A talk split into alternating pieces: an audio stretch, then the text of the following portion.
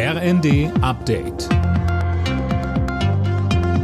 Stündlich neu auf den Punkt informiert. Ich bin Dirk Jostes. Guten Tag. Regisseur Dieter Wedel ist tot. Das hat das Landgericht München erklärt.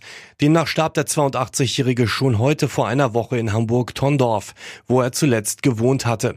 Mehr dazu von Sönke Röhling. Wedel zählte zu den erfolgreichsten Regisseuren Deutschlands. Mit Filmen wie Der große Bellheim, Der Schattenmann oder Die Affäre Semmling lockte er Millionen vor die Fernseher. Vor 4 Jahren geriet dann eine ganz andere Seite des Starregisseurs in die Schlagzeilen. Mehrere Schauspielerinnen warfen ihm im Zuge der MeToo-Debatte sexuellen Missbrauch vor. Wedel selbst wies die Anschuldigung vehement zurück. Eigentlich wollte das Gericht heute bekannt geben, ob es zum Prozess kommt. Nun wird das Verfahren eingestellt. Kremlchef Putin droht mit einer weiteren Drosselung der Gaslieferungen über die Pipeline Nord Stream 1 werde nach der Wartung wieder Gas nach Deutschland geliefert, sagte er.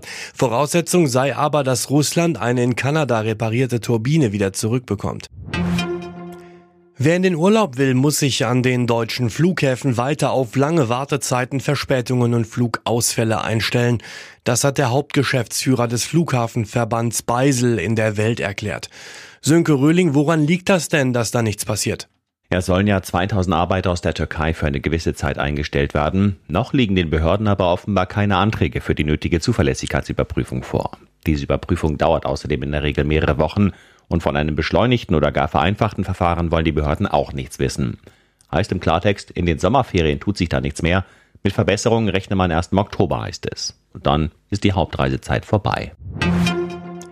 Die Sparappelle haben offenbar gewirkt. 62% der Deutschen duschen mittlerweile kürzer und seltener als noch vor wenigen Wochen.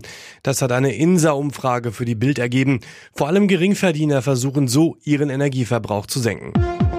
Alle Nachrichten auf rnd.de.